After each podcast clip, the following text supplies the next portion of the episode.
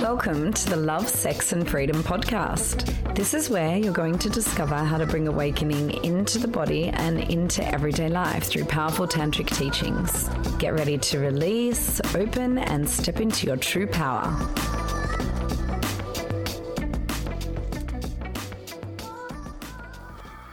So, opening the eyes when you're ready. So, let's just say this is the shadow. Okay?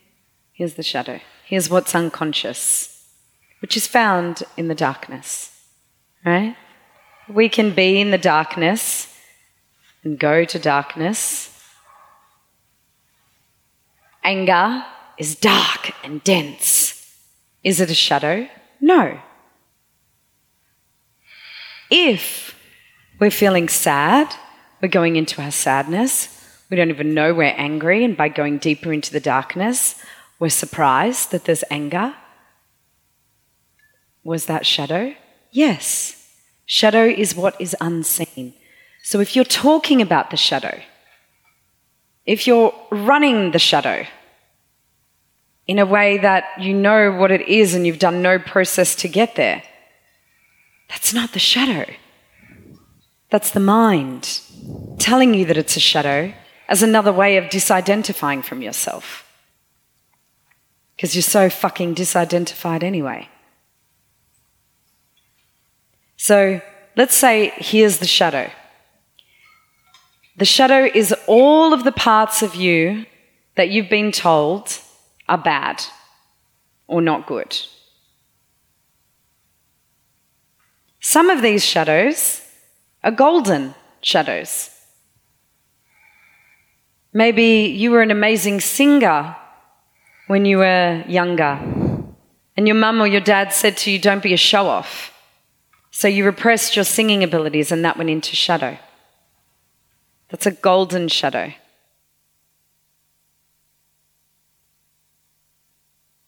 And then the other shadows that are more debilitating,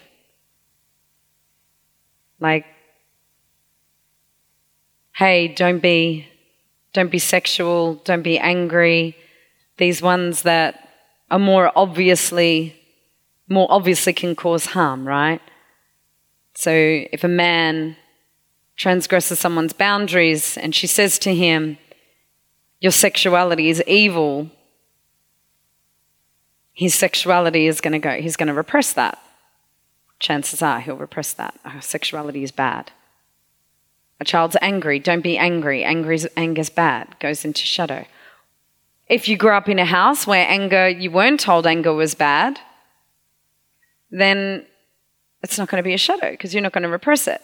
So here's the shadow everything you've repressed and denied, right? Golden, debilitating, and otherwise. And then what we have is the persona. Right? Let's say this is the persona. And this persona is built on everything that we think we should be right? So we'll put the shadow in here, locked away. We'll cover it with the persona. Hi, I'm Raven and I'm a spiritual teacher. How are you all? Welcome to the Temple of Love and Light, where you're going to feel joy and bliss for the rest of your life and understand that anything that's not love and light is illusion. I'm going to take you there. I'm going to remind you of the love and light that you are so we can all sing together and be happy and get rid of all of the dark energies that are out there. Because that's not who we are.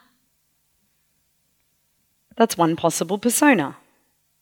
And all of this could be said to be all the defense mechanisms we build when this shadow comes up. So, persona, persona, persona. We get triggered Someone reflects to us a shadow that we repress, which I'm going to go into. Or someone does something that brings up this repressed quality. oh, there's that thing that's not good that I'm supposed to keep buried. And then all of these spider webs of manipulation and protective mechanisms of whatever we do to protect ourselves. Oh, I know better. I know everything. Is a really good one. Right? You're doing this, you're doing that. Whenever you're in defense, you're defending a vulnerability that's been locked inside of you, right?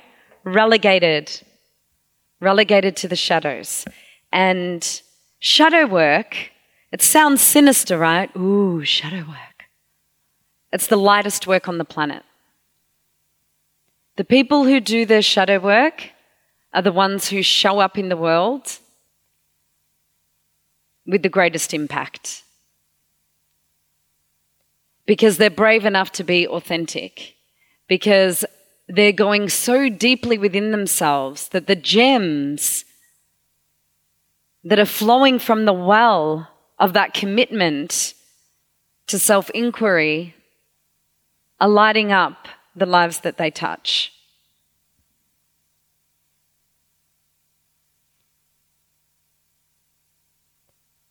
So, in the manual, there's lots of tips and practices and goes into shadow work deeply, but at the end of the day, I've given you what I can at an intellectual level, but at the end of the day, until you're prepared to be with yourself when it's the most difficult, until you're prepared to go deep down into the underworld of your soul, when all you want to do is kill someone, hold them down, run away, fight, or freeze, then you're not going to claim true power. And, you know, power in our world, oh, there's a lot of negative connotations with power, right? Because how the world sees power is whoever has the most status, the most followers, the most money, whoever's the most beautiful, whoever's the coolest, whoever's keeping up with the trends. Depending on what circle you're in, power is defined by what people can see. And then what's behind closed doors of the popular girl that's beautiful, or the man with lots of money, or the woman who is a boss babe, an entrepreneur, or the man who's climbed the proverbial ladder of success all the way to the top is someone who's completely lost. Not all the time, but sometimes, just like anyone else. Who's the person who's not completely lost? Who's the person with the power? The one who no longer gives their power away because they don't know themselves, because they're not willing to sit with themselves. Once you get this, if you actually apply what I'm going to teach to you today and what Aaron's going to teach you today, no one will be able to take your power away ever again. Because your power lies within your capacity to stay with what you're experiencing and unfold the lotus. Let it spring from the mud and unfurl. And actually, if we lived in, if we lived in a sane world, if we lived in a world that had any fucking clue about how to raise children and educate children, what children are are beautiful lotuses that are blossoming, right? And their unfoldment, when it's left to nature, is perfect, is beautiful. It is. And we, have, we would have all of these unique people who are doing all of these unique things, and naturally we would be forming communities. But instead of unfoldment, we have a world that's obsessed with molding people.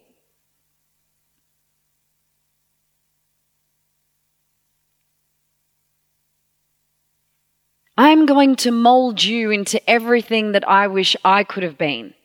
I'm going to mold you into the perfect student. I'm going to mold you into the perfect lawyer, the perfect daughter, the perfect son, the perfect lawyer, the perfect doctor, whatever it is. And I, you know, my daughter, I sent her to Steiner School, which is alternative education in primary school. And then I sent her to high school. And within a week, she was asking me to homeschool her. I said, There's no way I can homeschool you, Sidel. There's way too much going on in my life. Mum, you have to homeschool me. This is terrible. I couldn't send her to an alternative high school, there wasn't one in Perth. So uh, I was like feeling her. I'm like, there's no fucking way I can homeschool her. You know, I was like, financially, I was completely independent at the time and didn't have any support. So I was juggling quite a few different avenues of earning money. Every time she came home from school, I literally noticed her shrinking a little bit more. And she had this big fucking backpack on with a hundred books in it, you know, heavy, big books. She'd be doing her homework every night. I couldn't really see the spark of Sidel. But I was like, I was in denial. I'm like, nah, she has to go to school. And then she writes me a letter, a two page long email she says to me, Mum, my soul is dying. How can you make me do this? so both my children were home birthed and were brought up in a space of authenticity to the best of mine and my husband's capabilities at the time. And my daughter didn't see a television until the age of seven. All of her toys I handmade. We were out in nature every day. And Steiner if, ever, if you're ever going to have children, read Steiner books, read The Incarnating Child. He is all about the unfoldment process of letting a child unfold instead of putting in who you think they should be. So I get this email. She tells me that her soul is dying. How can I do this to her? I know you said you can't homeschool me, but my question to you is how can you not? so I go to my husband. I'm like, babe. He's like, no, no, I'm not bending on this one. We're not homeschooling her. I'm like, okay, I have to show you something. No, I'm not looking. Whatever you got to show me, I'm not looking if it's going to change my mind. I'm like, babe, she wrote us an email. You have to read it. He looks, he's like, this email's only for you. It's not for me. I'm like, babe, it's for both of us. Read the fucking email. he reads it, starts crying. Jesus fucking Christ, he goes. Gives it these ones for a while. Well, are you going to do it? He goes. I said, Yeah, I'll do it. So I took her out of school and I homeschooled her because she couldn't unfold and she knew it. And you know, what's my daughter doing now at 17? She's doing what she absolutely loves. She's training horses, she's a stable hand, she's living on land, she has a veggie garden, she's had at least 40 pets since about 14 at different stages. One stage she had 27. She's so connected to nature, connected to truth, connected to what's real. Like, there's people here who know Sidel. There's not a moment she won't say exactly what she thinks and how she feels. Does that have its disadvantages at times? Yes. She's not the most adaptable child. You put her in different environments and like, why would you make me do that? Everybody's stupid. And as she's getting older, she's learning. And you know, there's disadvantages and advantages to everything. And I think that what's most important for you to understand is that there's a child inside of you that has never had a chance to unfold naturally, that hasn't been told, hey, you can tell me what you think. You can tell me how you feel. He hasn't been brought up in an environment like that. And so all of those repressed qualities that have, have been negated are down, and all the ones that have been praised and molded, you know, you should be like this. This is what will make you good. That's what forms the persona. Right? So when you're looking at the shadow and you're looking at what's unconscious, what you're doing is you're reclaiming the fragmented parts of yourself back into wholeness.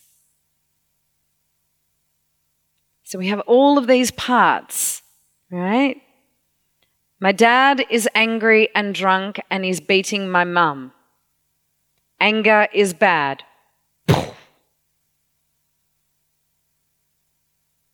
My dad is broke and never has any money. And then when he does have money, he spends it all. Life is scarce. Scarcity, shadow. Anger in shadow. No one's here for me to attune to me or meet my needs. I have to do everything on my own. Independence in shadow.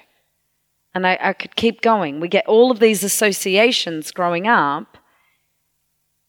And then we go, it's not good. If, if I'm independent, what that means is I'm all alone and without anyone. So our independence goes into shadow. What does independence look like when it's in shadow? It's on steroids.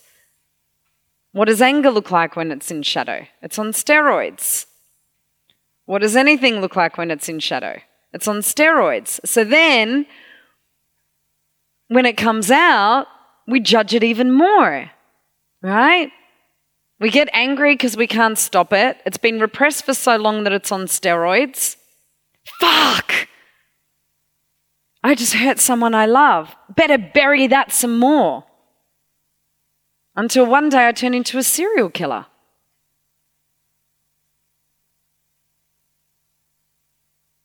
And it's not a joke. Serial killers, rapists.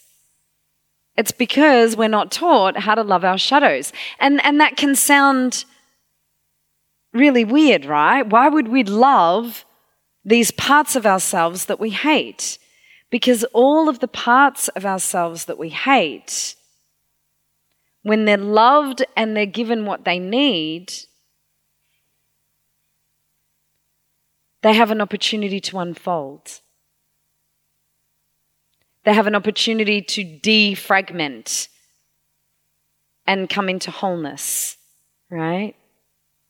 So that when our anger comes out, instead of it being when we're drunk or it's we're so triggered that we've split off from our persona, we can no longer control that clever persona that we've formed and it explodes, right? But what happens if we actually take that shadow and love it and integrate it? That anger becomes healthy boundaries. That anger becomes someone who can fucking stand up for themselves and say, I will not allow you to talk to me like that. Stop. No, you're being a fucking jerk right now. And sometimes people need to hear that. People need to be called on their bullshit. Someone who hasn't integrated their anger will not be able to call people on their bullshit or set healthy boundaries in a healthy way. They'll turn passive aggressive.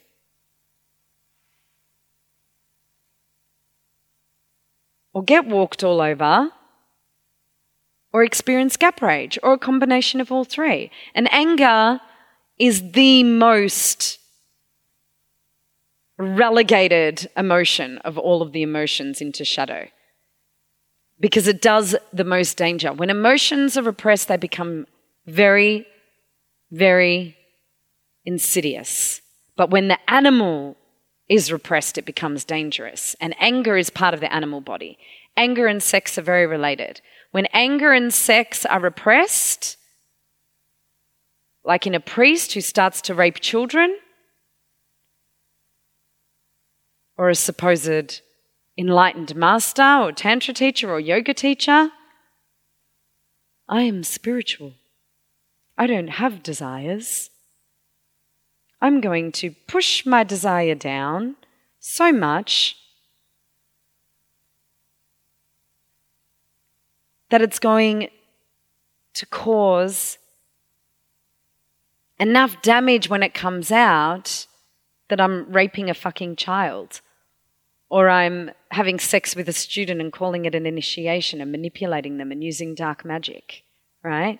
And the irony is that a lot of the people who repress their shadow are so afraid of doing this, and that's what they end up doing because what we resist persists.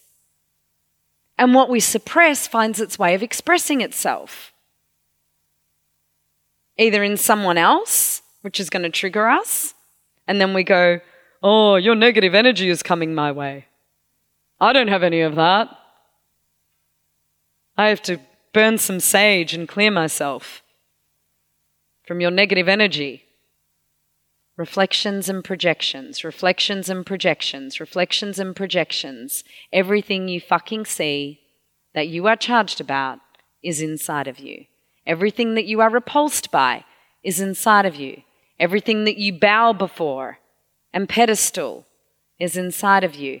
Wherever there's a strong charge in the body of attraction or repulsion, it's all inside of you. Take a deep breath. Ah. So, the most powerful shadow exercise you can do, everybody close their eyes. We're going to do it straight up. Straighten the spine, sit up. Apply this to your life every time you get triggered, and you'll become enlightened.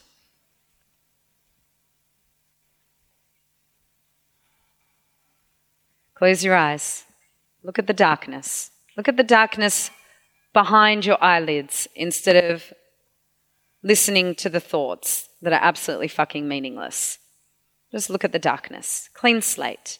Focus on your breath. Bow before the dark goddess who says, You know fucking nothing. You don't know when I'm going to be a volcano erupting. You don't know when I'm going to be a hurricane. You don't know when you're going to live or die.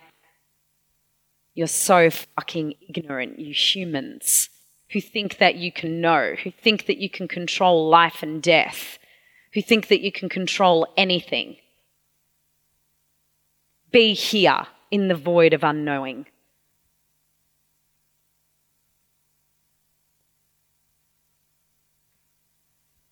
Breathe into your belly.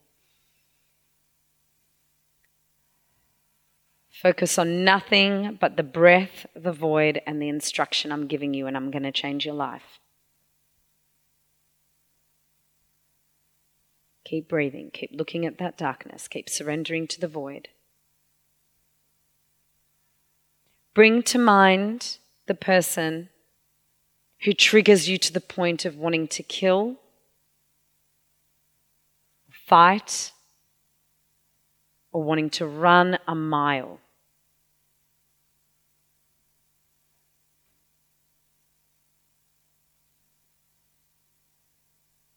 Person who does that more than anyone else, who just knows how to push your buttons. See them very clear, very clearly in your mind's eye.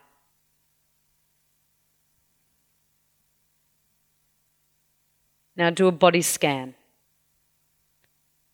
When that person, when you see that person and they're doing that thing that triggers the fuck out of you, what is that thing? See them doing it. Maybe they're abandoning you. Maybe they're controlling you or dominating you.